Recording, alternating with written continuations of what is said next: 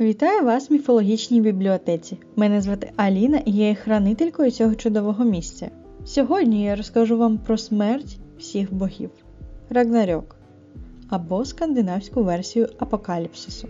І у своїй розповіді я буду дуже часто згадувати божество вогню Локі, оскільки саме він є одним з основних учасників цього дійства, як і його діти.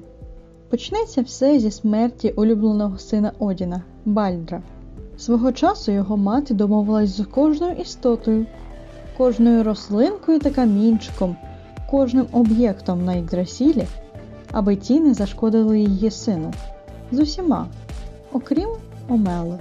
І це помітив Локі, божество вогню. Він зрізав гілочку Омели і виточив з неї гостру стрілу.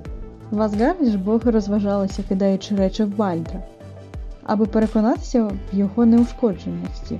Локі ж підійшов зі стрілою до сліпого брата Бальдра, Хьода, та запропонував йому її кинути, аби долучитися до радості всіх богів.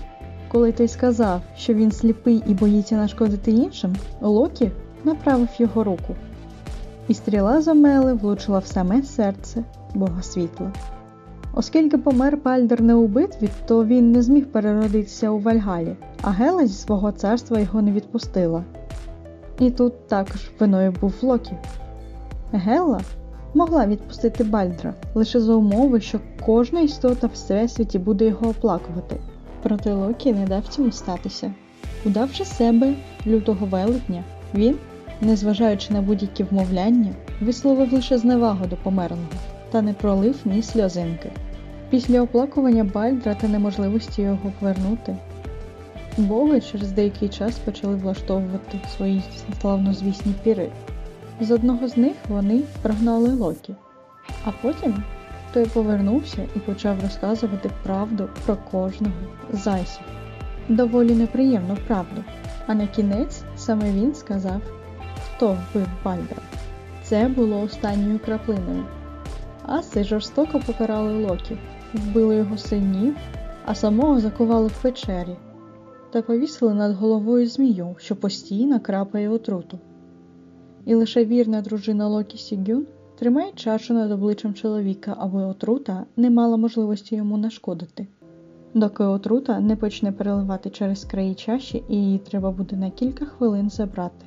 В моменти, коли отрута потрапляє на обличчя Локі, вся земля на планеті здригається від його крику. І буде це продовжуватись аж до самого початку Рагнарьоку.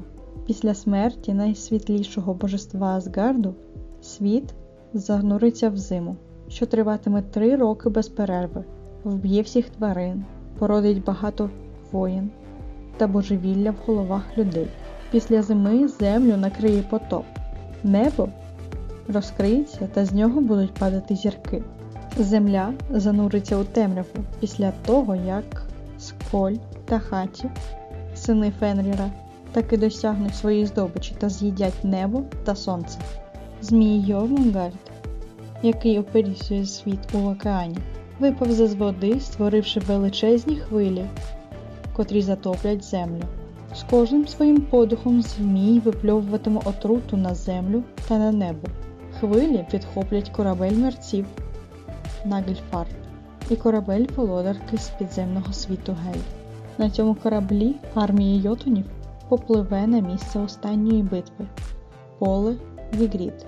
Така ж армія висунеться з Гельгейму, а також з Муспельгейму на чолі з вогняним гігантом Суртуром. Під вагою кількох армій міст Біфрост розвалиться і на час врятує Асгард, але ненадовго.